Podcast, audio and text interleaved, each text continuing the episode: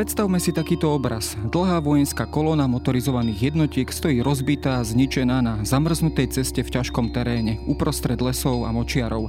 Veľké množstvo vojenskej techniky, ktoré na dĺžku meralo aj niekoľko kilometrov a vzbudzovalo veľký rešpekt, teraz stojí vypálené a bezvládne, pričom tento výjav doplňajú stovky padlých vojakov. Mohlo by sa zdať, že je to nedávny výjav z prebiehajúcej vojny na Ukrajine. Miesto, kde sa však odohrála táto scéna, sa nachádzala ďaleko na severe, uprostred fínskych lesov v blízkosti mesta Suomusalmi a na teste ležala rozstrielaná sovietská 163. strelecká a 44. motorizovaná divízia. Písal sa 8. január 1940 a fínska armáda slávila svoj najväčší úspech proti inváznej Červenej armáde. Sovietsko-fínska vojna, známa ako Zimná vojna na prelome rokov 1939 až 1940, sa stala príkladom zlyhania sovietskej vojnovej mašinérie a na druhej strane aj dôkazom, že aj malý národ sa môže úspešne brániť voči veľkému agresorovi. Dodnes je preto predmetom fínskej národnej hrdosti a presvedčenia, že húževnatý vlastenecký odpor môže zastaviť papierového obra. Ako k tejto vojne vlastne prišlo? Čomu Fíni vďačili za svoj nečakaný úspech a čo stálo v pozadí sovietského zlyhania? Počúvate dejiny, pravidelný podcast denníka SME. Moje meno je Jaro Valent, som šéf-redaktor časopisu Historická reví a o sovietsko-fínskej vojne sa porozprávam s historikom Janom Rychlíkom. Heidrich musí zomrieť, rozhodla československá exilová vláda v Londýne. Májová historická reví vám priblíži okolnosti atentátu na ríšského protektora, predstaví vám jeho aktérov a dozviete sa aj, čo sa po atentáte dialo v protektoráte. Májová historická reví je už v predaji.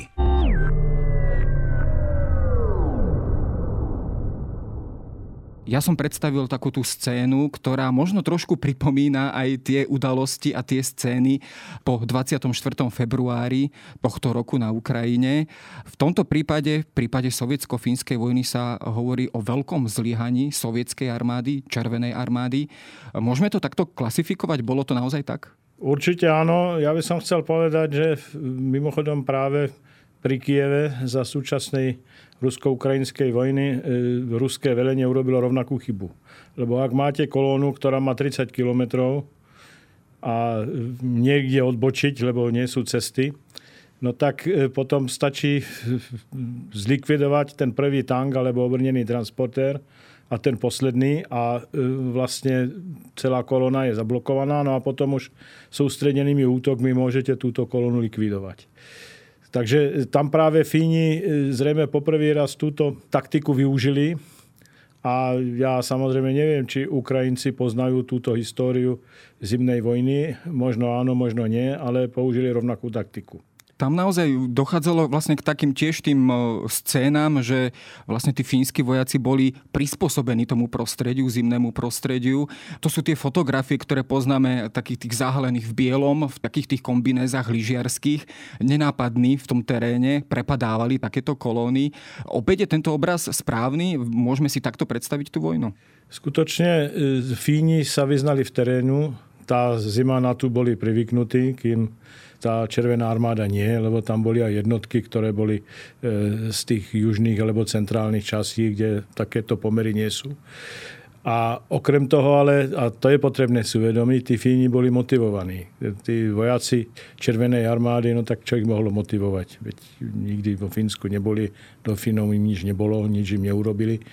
A e, to vidíme aj teraz. Morálne odhodlanie, ak človek ak vojak vie, za čo bojuje, no tak bojuje oveľa lepšie, ako ak je niekto mobilizovaný a žiadnu motiváciu nemá. Takže ja to tak naozaj vidím, okrem toho tí Fíni boli dobrí lyžiari, oni sa dokázali na e, ľahkých lyžiach e, premiestovať oveľa rýchlejšie ako tá e, sovietská piechota, ktorá bola málo pohyblivá a e, samozrejme dôležité bolo aj to, že e, tí Fíni mali podporu miestneho obyvateľstva.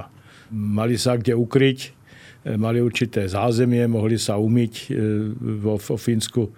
Aj na dedine prakticky v každej chalupe je sauna, kde teda mohli sa osviežiť na nové sily. Jedna moja ruská kolegyňa historička mi povedala, že jej strýko bol v zimnej vojne a e, že to vybavenie bolo fatálne, že napríklad spali na snehu. tak je jasné, že takýto vojak nemôže byť odpočatý a ten výkon potom vyzerá podľa toho. Aj tá morálka potom Aj automaticky morálka upadá. Skúsme si zaradiť tieto udalosti do toho kontextu. Táto vojna vypukla krátko po pakte Ribbentrop-Molotov 23. Eh, augusta 1939. Táto vojna sa začala vlastne, eh, myslím, že 30. novembra eh, toho istého roku. Bolo Fínsko od začiatku vlastne v sovietskej záujmovej sfére. Bolo to aj takto dohodnuté vyslovene v tom tajnom dodatku k sovietsko-nemeckej zmluve? Sovietský zväz, keď v 30. rokoch sa vrátil medzi mocnosti, no tak sa pokúšal získať naspäť územia, ktoré pôvodne patrili k Ruskej ríši a ktoré fakticky Rusko stratilo, keď prehralo prvú svetovú vojnu, lebo tá mierová zmluva z Brestu fakticky sa rovnala ruskej kapitulácii. To sa v zásade podarilo e, na základe tej tajnej doložky alebo tajného dodatkového protokolu k sovietsko-nemeckému paktu o neútočení z 23. augusta 1939 a ešte tá dohoda bola potom modifikovaná po porážke Polska 28. septembra 1939, keď pobaltské krajiny aj Fínsko pripadli do sovietskej sfére vplyvu, rovnako ako východné Polsko. A e, samozrejme ten hlavný argument Sovietskeho zväzu bol ten, že tieto krajiny boli súčasťou Ruskej ríše, hoci Fínsko v rámci Ruska malo autonómny štatút a bolo konštitučným kniežatstvom, nie teda nebolo tam samodieržavie, nebol tam absolutizmus ako v Rusku.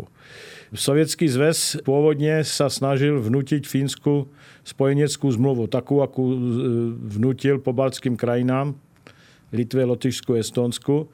Keď to Fíni odmietli, tak žiadal odstúpenie územia pri e, Leningrade, čiže terajšom Petrohrade alebo Peterburgu. Tá hranica sovietsko-fínska totiž išla asi 30 kilometrov na sever od e, Leningradu. Za to e, ponúkali oveľa väčšie územie, ovšem e, územie vo východnej Karélii, ktoré je prakticky pusté. Takže Fíni, hoci si robili nárok aj pôvodne, teda keď vznikol fínsky štát, na toto územie, tak to odmietli.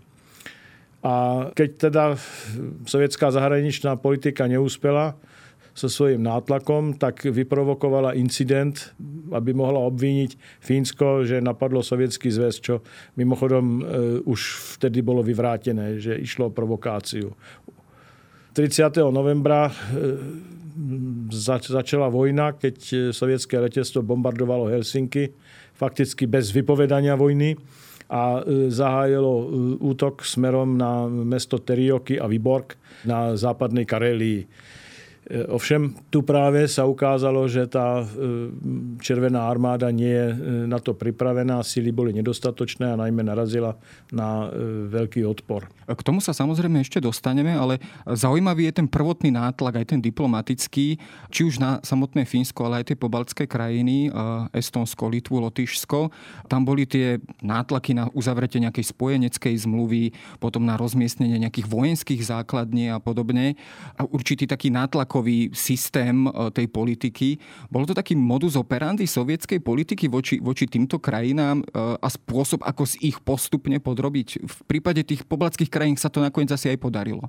Ten modus operandi je rovnaký e, a mimochodom bol viac menej realizovaný aj po druhej svetovej vojne v tých satelitných štátoch roku 1956 v Maďarsku, a e, ako dnes vieme, takýto pokus vnútiť nejakú teda bábkovú vládu, ktorá by bola poslušná, e, mal byť realizovaný aj v prípade Československa v auguste 1968. Čiže e, prvým krokom bola zmluva o priateľstve a ochrane, na základe ktorej na tom teréne boli rozmiestnené sovietské vojenské jednotky potom vždy prišlo nejaké obvinenie, že tá zmluva nie je dodržiavaná, že tá krajina e, sa paktuje teda so západnými spojencami, ktoré fakticky, hoci teda po právnej stránke Sovietský zväz vo vzťahu k Francúzsku a Veľkej Británii bol e, nebojujúcim štátom alebo neutrálnym, tak fakticky Sovietský zväz je vtedy spojencom Nemecka, to znamená spolupráca s týmito štátmi bola vnímaná vlastne ako nepriateľský akt a je tu nátlak, e, aby e, prišli ďalšie jednotky, ktoré fakticky sponzorujú prevrat miestnych komunistov. Ak tam nejakí zbyli, ak tam nezbyli, tak e, boli dovedzené zvyšky, ktoré ušli teda tej, tomu veľkému teroru a sú inštalované ako, tak, ako tzv. ľudové vlády. Tieto vlády potom vypisujú fiktívne voľby s jednotnou kandidátkou, ako to poznáme aj u nás za socializmu a nové zákonodárne orgány oficiálne potom podávajú žiadosť, aby tá republika, e, aby ten štát bol prijatý ako zväzová republika do Sovietskeho zväzu. My nevieme a už vedieť nebudeme, či aj v prípade Fínska e, ten koniec mal byť taký, lebo niektorí ruskí historici to popierajú, že Fínsko malo zostať ako formálne nezávislý štát. Samozrejme, e, rozdiel by bol malý, lebo bol by to teda štát, ktorý by bol na Sovietskom zväze tak ako tak. Bol by to skrátka satelit. Satelit e, bol, bol by závislý. Čiže nie je jasné, či aj Fínsko malo byť inkorporované e, na základe toho, že to bola kedysi časť Ruskej ríše, alebo nie, lebo predsa len, ako som povedal, ten štatút Fínska v rámci Ruska bol iný.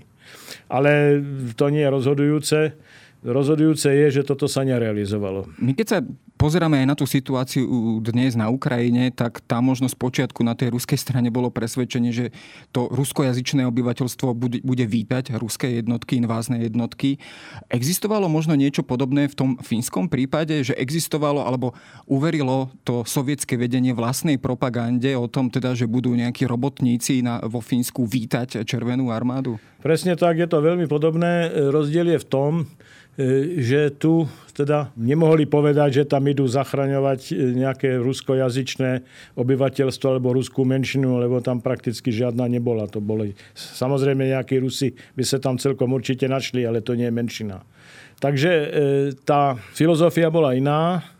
Vo Fínsku 1918 bola občanská vojna, tak ako v Rusku, iba že vo Fínsku vyhrali bieli a e, zahnali tých komunistov do hlbokej ilegality. Veľká časť tiež ušla do Sovietskeho zväzu, kde bohužiaľ veľa z nich potom podliehlo za veľkého teroru, že boli zastrelení alebo odsúdení na veľa rokov do Gulagu. A tá Stalinová myšlienka bola taká, tí komunisti a tá levica, ktorá roku 1918 tam vyhlásila v Helsinkách Fínsku ľudovú republiku pod e, Oto Kúsinenom, ktorý žil práve v exile v Sovjetskom zväze. Tí tam predsa zostali. Tak on si myslel, že keď tam príde Červená armáda, že ich, že ich budú vítať. A s týmto cieľom tiež, keď e, Červená armáda obsadila prvé také väčšie fínske mesto, mestečko Terioky, je to dnešný teda ruský Zelenogorsk, čo je asi 50 kilometrov na sever od e, Petrohradu, tak tam bola inštalovaná taká bábková vláda tzv. Fínskej ľudovej republiky na čele s tým Oto Kusinenom. Ďalším takým činiteľom mal byť iný komunistický funkcionár, ktorý žil v exile vo Švédsku, Arve Tuominen, ktorý dostal príkaz, aby sa okamžite dostavil do Moskvy, ibaže e, stalo sa, čo nikto nečakal a najmenej teda sovietské vedenie a Stalin on to odmietol. A po určitom čase vydal vyhlásenie, že áno, bojoval, som komunista, bojoval som v občanskej vojne proti generálu Mannerheimovi, to je tvorca samostatného Fínska, ktorý tie červené gardy porazil v tom 18. roku a teraz e, bol zasa postavený teda do čela obrany Fínska. Ale e, ja som proti nemu bojoval, ale v takejto situácii, keď teda Fínsko je napadnuté, tak ja proti vlastnej krajine bojovať nepojdem. A všetkým komunistom povedal, nech každý sa rozhodne, ako myslí, ako mu svedomie e, velí. Ja nedávam žiadne direktívy. No a stalo sa skutočne, že tí komunisti vo Fínsku nie, že by povstali na podporu teda inváznych vojsk, ale naopak zjednotili sa pod svojim teda bývalým nepriateľom Maršálom Mannerheimom. E, vo Fínsku to volajú duch zimnej vojny, lebo to zjednotilo Fínov a preklenulo to tú priekopu, ktorá bola teda vykopaná po tej občanskej vojne, po prvej svetovej vojne, to roku 1918. Z tohto pohľadu sa môže zdať, že Stalin mal pri týchto svojich plánoch asi také možno personálne kádrové problémy obsadiť vôbec takúto komunistickú bábkovú vládu aj vzhľadom na to, že tam prebehli vlastne tie veľké čistky v roku 1937. Jednoducho dá sa povedať, dá sa to možno tak zhodnotiť, že jednoducho nenašiel žiadnych kolaborantov v tom Fínsku a o to čaššie sa mu možno realizoval ten plán. Tak samozrejme zo pár ľudí v exile našiel, Dokonca sa začala organizovať aj teda Fínska ľudová armáda, lebo oficiálne Sovietský zväz s tou Fínskou ľudovou republikou podpísal zmluvu o spolupráci. Takže bolo to medzinárodne prezentované, že oni idú vlastne Fínom pomáhať. Hoci Sovietskému zväzu to aj tak nepomohlo, bol vylúčený ako agresor zo spoločnosti národov ale e, tá armáda bola viac menej fiktívna. Bojovali tam Rusi, alebo teda ľudia z Karolofínskej autonómnej republiky, lebo tí sú Fínom príbuzní, tak sa dalo povedať teda, že Fíni idú bojovať za oslobodenie svojej vlasti. Ale samotný Stalin to nebral vážne a potom, keď e, tá vojna sa skončila, tak tá Fínska ľudová republika cez noc bola zrušená, už o nej nikto nepočul. A Kusinen sa potom stal E, predsedom e, Sovietu novozriadenej Karolofínskej e, sovietskej republiky, takže vtedy tých republik bolo dočasne 16 No ale tá bola potom po druhej svetovej vojne za Chruščova 1956 zasa zrušená. Keď sa pozrieme na tú sovietskú propagandu, ona vyhlasovala teda, predsa len pred touto akciou, pred každou vojenskou akciou prebieha určitá propagandistická akcia. Čo ona konkrétne teda vyhlasovala, tam naozaj padali hesla o fašistickom štáte, fínskom štáte. Opäť je tu možno takáto paralela, že s Ukrajinou, že opäť sa tu objavujú takéto obvinenia z fašizmu a podobne, bez akéhokoľvek Určite je to naprosto rovnaké. Samozrejme, my si musíme vyrobiť jednu vec. My to často chápeme anachronicky. Od 30. rokov vo východnej Európe okrem Československa žiadne demokratické štáty neboli. Všetky tie štáty boli autoritatívne, niektorí viac, iní menej, tak e, Fínsko patrilo k tým, kde ten režim bol e, celkom liberálny. Samozrejme, komunisti tam boli zakázaní ako piata kolóna. Takže ono ne, nebolo ťažké povedať, že sú to fašisti alebo belofíni, ako sa im hovorilo. E, a my ideme pomáhať fínskej robotníckej triede. Ale samozrejme musíme si uvedomiť, že Sovietský zväz bol rovnako tvrdou diktatúrou ako nacionálno-socialistické Nemecko a mal najmenej právo hovoriť o tom, že ide niekoho oslobodzovať od fašizmu alebo od čohokoľvek iného. Bolo Fínsko pripravené na takúto inváziu? Často sa samozrejme spomína tá celkom známa Mannerheimová línia, obranná línia v tej Karelskej ší, alebo teda na hraniciach so Sovietským zväzom.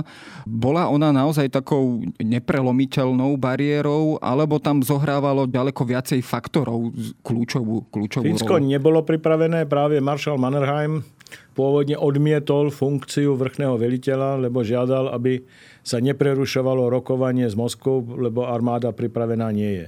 On podal demisiu, ale tá demisia nebola prijatá, tak potom sa vrátil. Tá Mannerheimová línia nebola dokončená a e, najmä výzbroj e, Fínska bola obmedzená. To je rozdiel oproti dnešku, že síce rôzne štáty boli ochotné Fínsku pomáhať, ale Švédsko ako neutrálny štát e, veľmi nerádo povolovalo transport zbraní cez vlastné územie, lebo sa báli reakcie aj Sovietskeho zväzu, ale aj Nemecka. Okrem toho e, tá e, vojenská pomoc sa tam dostávala veľkou okľukou, lebo v západnej Európe už zúrila vojna. Čiže bolo potrebné dopraviť ju práve do Švédska, v Švédsku dopraviť po železnici do Haparandy na švédsko-fínskych hraniciach, keďže Fínsko má široké kolaje, tak ako celá bývalá ruská ríša, muselo sa to prekladať. Takže síce nejaká vojenská pomoc prišla, ale bola naprosto nedostatočná. Prišli aj teda zahraniční dobrovoľníci z rôznych krajín, často z, potom zo štátov, ktoré bojovali proti sebe. Pomoc e, napríklad poskytlo Anglicko, Francúzsko, ale aj Taliansko, ktoré v tomto čase je ešte neutrálne. A prišli e, teda dobrovoľníci aj napríklad zo Švédska, e, alebo z Norska. V dlhšej časovej perspektíve bolo jasné, e, že ak nedojde k zásahu iných štátov, že Fínsko sa môže brániť, ale vyhrať túto vojnu nemôže. Keď sa pozrieme na samotné boje, predovšetkým v tej karelskej ší, ale aj na tých ďalších uh, boiskách alebo úsekoch frontu, ako by sme ju mohli charakterizovať? Bola to taká partizánska vojna, alebo jednoducho aj tá samotná Mannerheimová línia, mohli by sme si ju predstaviť niečo na spôsob Mažinotovej línie, alebo prípadne tej opevnenej hranice Československa s Nemeckom, alebo to bolo, bola to sieť len akýchsi bunkrov, akýchsi, akýchsi stanovíš niekde v hlbokých lesoch. Ako tá obrana vlastne vyzerala? Je to rozhodne ten ten druhý prípad, nie je to žiadna mažinotová línia, aká bola na e, teda fr- francúzsko-nemeckých hraniciach. Boli tam bunkre, väčšie, menšie, ale využívala sa najmä teda e, ten terén, ktorý je e, pre bojovú techniku prakticky nepriechodný. Cest je málo, Okrem toho cesty v Sovietskom zväze hm, boli vo veľmi zlom stave. Takže sa spoliehalo skôr teda na to, že sú, že sú to také pahorkatiny a že sú tam hlboké lesy. A e, keďže tá východná hranica je veľmi dlhá, tak nebolo možné tam urobiť súvislý front, takže tam skutočne tí Fíni bojujú systémom udrieť a uísť. Práve preto veľmi sa osvedčili tie fínske lyžiarské jednotky, ktoré teda na e, tých ľahkých lyžiach boli e, schopné rýchlo sa premiesťovať a prakticky teda, keď niekde udreli, tak ušli a nebolo možné ich prenasledovať. Opakovali sa tam aj, povedzme, ako teraz to vidíme možno na Ukrajine, také tie logistické problémy sovietskej armády, nedostatočné zabezpečenie, nedostatočné zásobovanie, príliš tá taká tá rozťahanosť tej fronty, frontovej línie, jednoducho doplácalo aj opäť na toto e, to velenie v tomto prípade? To velenie sa ukázalo ako celkom neschopné, preto potom aj teda e, bolo odvolané Stalin vyjadril nespokojnosť. Charakteristické je, že e, potom, keď teda e, to plánovanie tých operácií bolo zverené generálu Šapošníkovi, ktorý to, to bol bývalý cársky dôstojník. V cárskej armáde mal hodnosť podplukovníka a už vtedy bol teda schopným štábnym dôstojníkom, tak tá situácia sa veľmi zlepšila. To logistické zabezpečenie bolo skutočne achilovou patou celej tej operácie. Tá frontová línia bola veľmi dlhá a zásobovať nebolo ako, lebo nebolo ako tam teda dopravovať potraviny, strelivo, pohonné hmoty, chyba bola v tom e, zo sovietskej strany, že vlastne zahájili útok na e, veľmi širokom fronte. Preto potom došlo k reorganizácii, preskupenie a e, ten Šapošníkov povedal, že treba útočiť na jednom mieste, tam urobiť prielom, no a potom sa uvidí. E, čo sa skutočne aj realizovalo vo februári a v sovietskej armáde to prineslo úspech, lebo to už potom tá Mannerheimová línia skutočne bola pretržená a e, sovieti sa dostali na okraj mesta Vipury, čo vtedy bolo prakticky najväčšie priemyslové mesto a po Helsinkách druhé najväčšie mesto Fínska, to je dnešný Vyborg rusky. A e, to viedlo k tomu, že Fínsko e, sa rozhodlo teda pre mierové rokovania, ktoré boli E, vedené potom v Švédsku. K ním sa dostaneme ešte, ale zaujímavý je zrejme aj postoj e, nacistického Nemecka v tomto čase. Tam predsa len platila tá dohoda, pakt Ribbentrop-Molotov. Zaujalo teda Nemecko takú tú neutrálnu, priaznivo neutrálnu rovinu a postoj voči, voči tejto sovietskej agresii? Áno, je to postoj priateľskej neutrality, ktorý sa prejavil aj tým, teda, že, cez, že Nemecko nedodalo Fínom v tomto čase žiadnu pomoc a nedovolovalo ani napríklad z Talianska prievoz e, cez svoje územie do baltských prístavov, odkiaľ teda do Fínska by bolo možné pomerne rýchlo tú pomoc prepravovať. To sa potom ovšem na jeseň 1940 a na jar 1940 tá situácia sa zmenila 180 stupňov. Ale v tomto čase skutočne e, Nemecko zachováva prísnu neutralitu a Fínom nejako nepomohlo. Keď sa pozrieme na výsledok tento, tejto vojny, v podstate tie boli potvrdené, myslím, že 12. marca roku 1940, už tou mierovou dohodou. Fínsko stratilo vlastne celú tú karelskú šiju, aj teda okolie Ladošského jazera, niektoré časti alebo ďalšie územia na severe. Aká veľká strata to vlastne pre Fínsko bola? Predsa len to už je to, tá oblasť pri Fínskom zálive zrejme aj hustejšie zaludnená. Boli to tie kľúčové, aj z hospodárskeho hľadiska kľúčové oblasti? Fínsko stratilo asi 12 svojho územia, okrem toho prístup k Severnému ľadovému moru, Petsamo, a to územie na Karelskej šíji.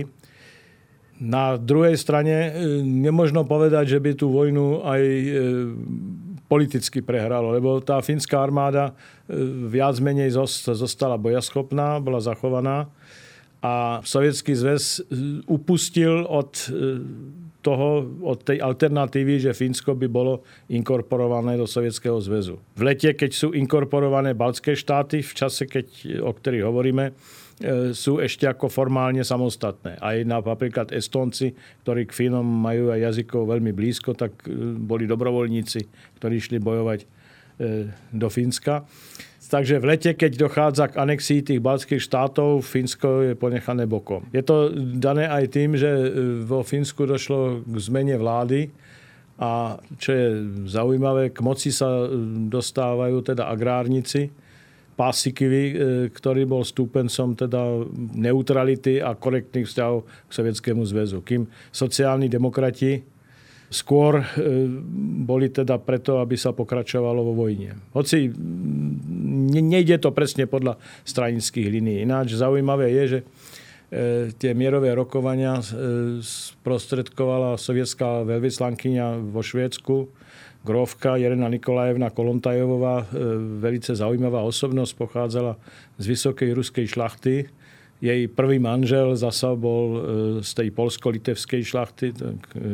Kolontajovci. Už to priezvisko naznačuje. Uh-huh. Tak, no. Ale ona už ako mladá sa stala revolucionárkou a osobne teda sa poznala s Leninom, s ktorým ako mala veľmi dobré vzťahy. A stala sa roku 1936, ak sa nemýlim, vôbec prvou ženou vo funkcii veľvyslankyne. Ona bola veľmi vzdelaná, samozrejme, ovládala cudzie jazyky a o tom sa vtedy písalo, žena veľvyslankyňa. Tak e, ona sprostredkovala e, tie mierové rokovania. Mimochodom nielen roku 1940, ale aj potom za druhej svetovej vojny, za tej tzv. pokračovacej vojny roku 1944. Keď sa pozrieme na výsledok tejto sovietsko-fínskej vojny, zimnej vojny, bolo natoľko silný a presvedčivý, že v podstate rozhodol aj o výsledku tej ďalšej vojny, respektíve zapojenia Fínska e, v rámci operácie Barbarossa sa pri invázii alebo pri útoku na sovietský zväz. Tam samozrejme oni si chceli vydobiť späť tie, tie územia, ktoré stratili.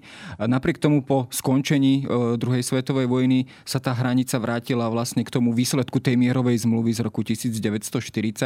Čiže je to výsledok vlastne tej prvej vojny a toho svojím spôsobom fínskeho úspechu? Ja si myslím, že áno. Samozrejme tá pokračovacia vojna, tam už nemôžeme odhliadnúť od toho, že teda Fínsko bojovalo, aby sa tak povedalo, na zlej strane. Hoci e, tie dôvody, prečo sa tak stalo, sú, ja myslím, jasné.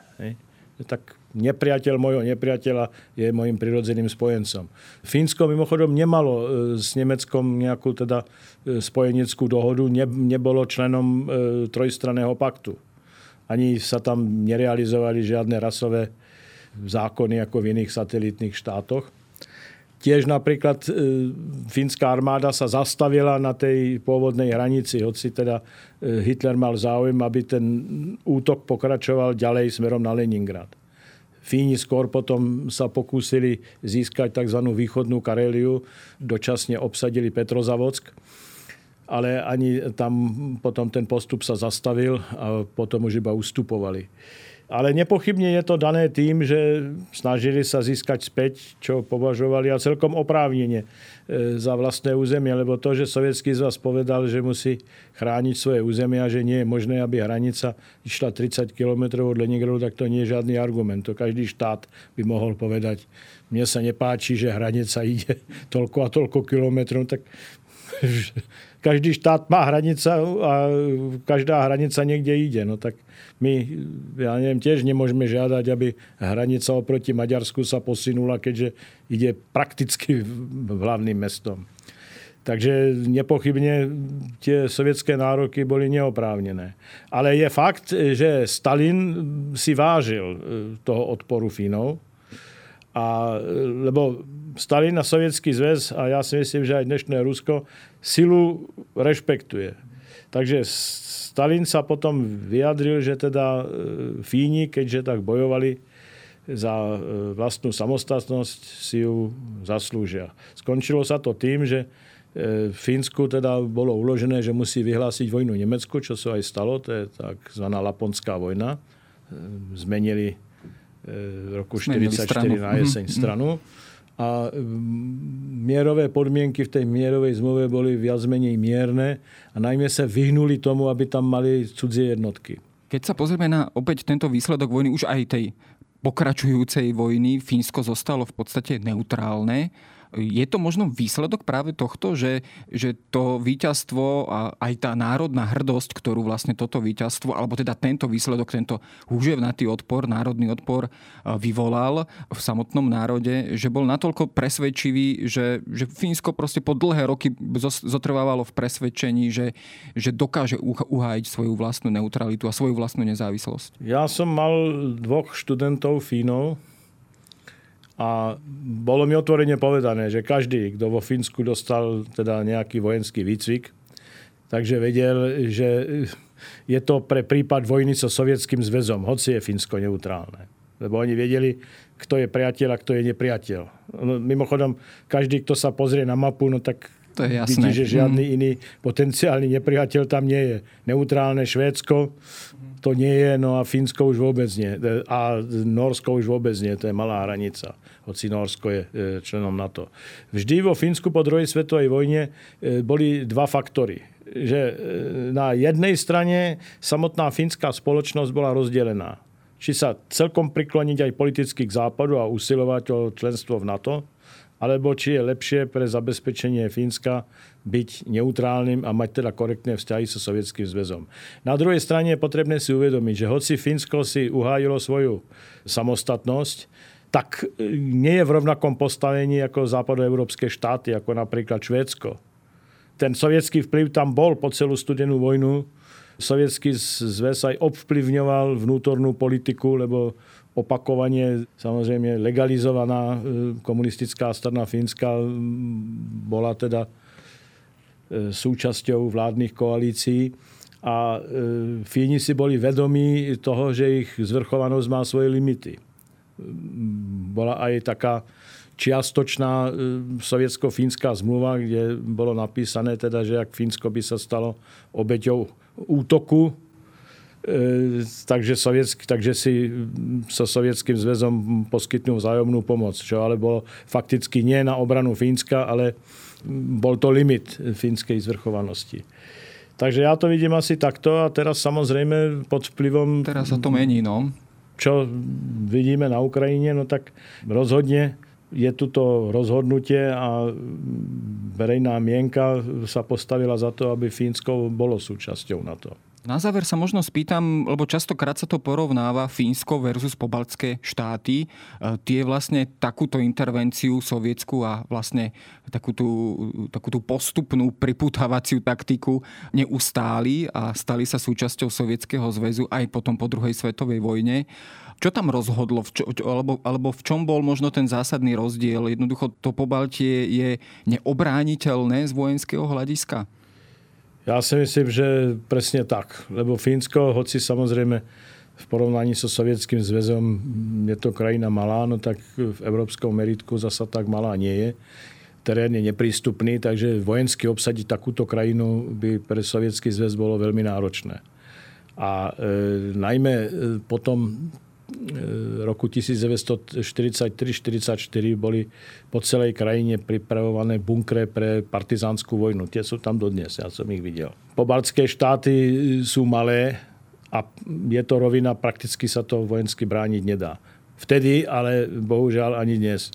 ak tam nebudú silné teda cudzie jednotky, najmä americké a ostatných spojencov, tak v prípade útoku prakticky sa s tým nedá robiť nič. Tým viac, že by nebolo možné e, dodávať žiadnu pomoc cez Baltské more, ktoré by bolo blokované. Iná vec e, je samozrejme ten morálny aspekt, tí Balti, ako ich môžeme nazývať, samozrejme sa zachovali rovnako ako Fíni. 1941, keď vypukla teda vojna nemecko-sovietská, no tak sa logicky postavili na stranu Nemcov. To je mimochodom ten hlavný dôvod, prečo za 6 týždňov prakticky nemecká armáda stojí pred Leningradom. Títo ľudia, rovnako ako na západnej Ukrajine, ich vítali ako osloboditeľov a okrem toho v tylu e, sovietskej armády operovali e, najmä teda na Litve partizáni. A e, po druhej svetovej vojne, keď boli inkorporovaní naspäť do Sovietskeho zväzu, tak zasa v tých lasoch Litvy, lebo Litva je z nich teda najväčšia, ale boli aj v tých ostatných štátoch, tak e, bojovali tie tzv. lesné bratstva, Lietuvo, Slajsvec, Liga. Mm, až vlastne prakticky do posledného až muža. Mm-hmm. do počiatku 50. rokov. Čili odpor bol, iba mal iný charakter.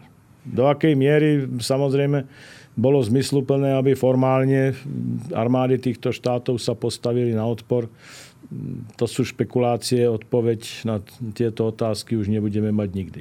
Čo nakoniec ukázala vlastne táto vojna a povedzme do akej miery aj vplynula na e, rozhodnutie Hitlera zautočiť na sovietský zväz. Často sa opäť spomína taká tá hypotéza, e, že, že vlastne tým, že vlastne e, sovietský zväz ukázal svoje zlyhanie a svoje slabosti v armádnej alebo vojenskej zdatnosti, tak to vplynulo vlastne na rozhodnutie Hitlera zautočiť na sovietský zväz. Je táto hypotéza nejako potvrdená alebo má nejaký reálny základ?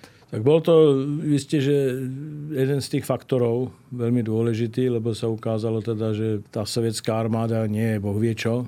No ale my vieme, prečo nebola boh vie čo, lebo tie čistky prakticky zlikvidovali dôstojnícky zbor a bez dôstojníkov žiadna armáda na svete bojovať nedá nemôže. Ak z poručíkov urobíte majorov a plukovníkov, tak formálne naplníte stavy, ale máte veliteľský zbor, ktorý nemá potrebné kvality.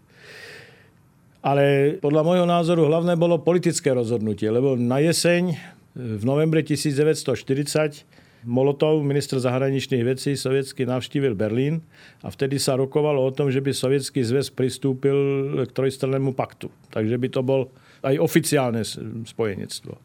Problém bol v tom, že Hitler si predstavoval, že každý bude mať svoj diel a sovietský diel nemal byť vôbec v Európe. Chcel nasmerovať Sovietov smerem na juh, do Indie, do Afganistánu, týchto krajín, ktoré boli pod dominantným vplyvom Veľkej Británie. A o to Moskva nemala záujem. Moskva žiadala, aby bol prepustený Balkán. Uh-huh. Ako, S úžinami a samozrejme prístup na e, Egejské more a k úžinám. A tu sa e, záujmy Nemecka a Sovietskeho zväzu stretli spôsobom, kde kompromis nebol možný. Tak keď e, tie rokovania o členstve Sovietskeho zväzu v trojstrannom pakte zlyhali, tak vtedy práve Hitler dáva pokyn príprava plánu Barbarosa. Ale je fakt, že si predstavoval, že tá sovietská armáda nemá nejaké boviaké kvality. No ono, viete, v Sovietskom zväze je veľký kult a ja v zásade proti tomu nič nemám. No tak každý národ má, teda v Sovietskom zväze, a dnes chcem povedať v Rusku, to, čo sa tam nazýva veľká vlastenecká vojna, lebo oni umelo vyčlenujú tú nemecko-sovietskú vojnu z kontextu druhej svetovej vojny. To hrdinstvo bolo obrovské, to nikto nespochybňuje a bolo by teda deformáciou historického výkladu, ak by sme to spochybňovali. Ale musíme si uvedomiť, že tá vojna od počiatku bola koaličnou vojnou. Že trvala už dva roky, že nebojoval iba Sovietský zväz, že bojovala Veľká Británia a jej Dominia, čo boli veľké ľudské zdroje, Kanada, Nový Zéland, Austrália, Južná Afrika – a najmä, že e, Spojené štáty na e, základe toho zákona o pôžičke a prenájmu, ktorý teraz bol obnovený, tam dodáva obrovské množstvo materiálu a zbraní.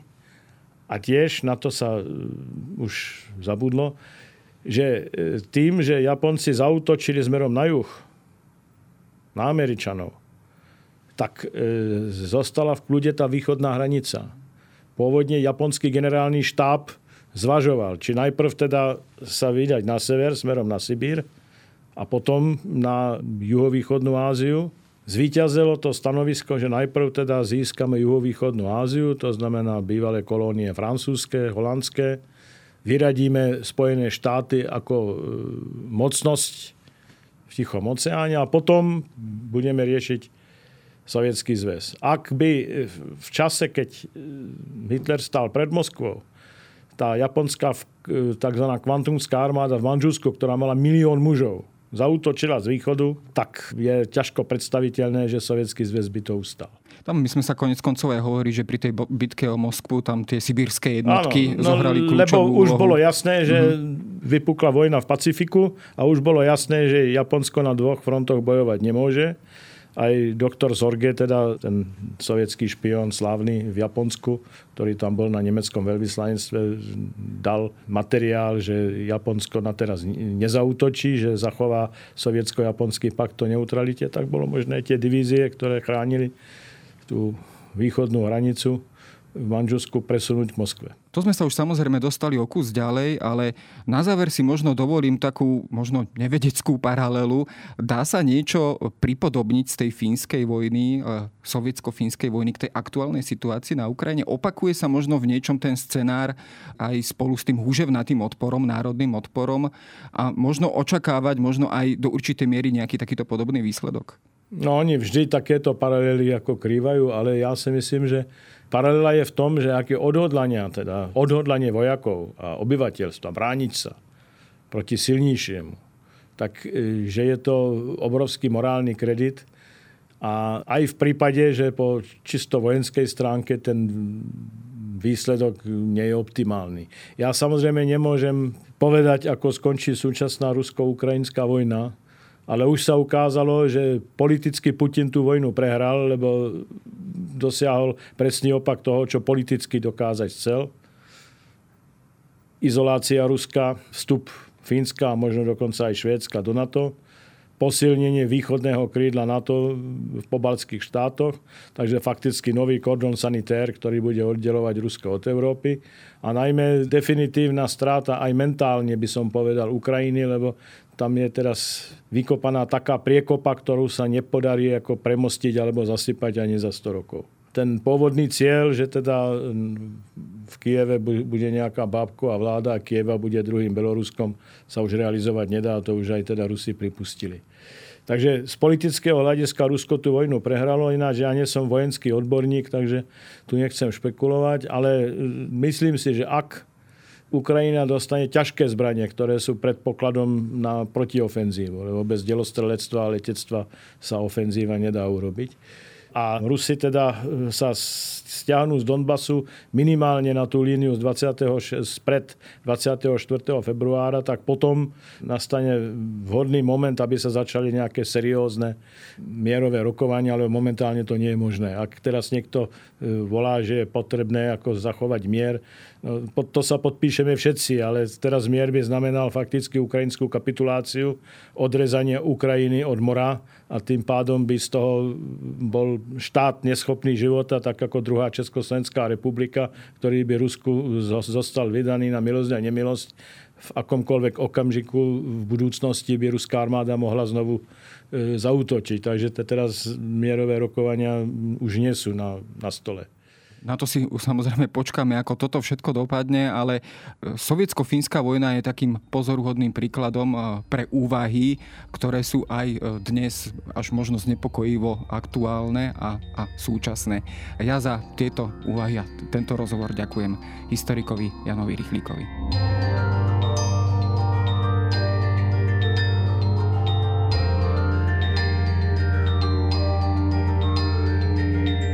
To je na dnes všetko. Počúvali ste Dejiny, týždenný podcast denníka SME a historickej reví. Podcast Dejiny vychádza každý týždeň v nedelu. Prihláste sa na jeho odoberanie vo svojej podcastovej mobilnej aplikácii na platformách Google Podcasty, Apple Podcasty alebo v službe Spotify.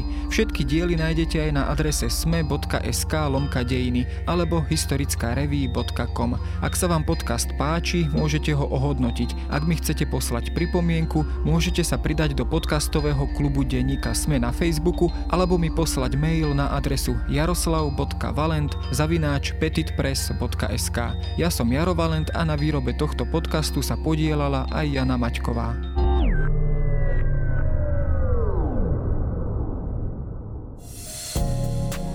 10 tém prvej podcastovej minisérie venovanej témam z oblasti ginekológie a pôrodníctva evidentne nestačilo.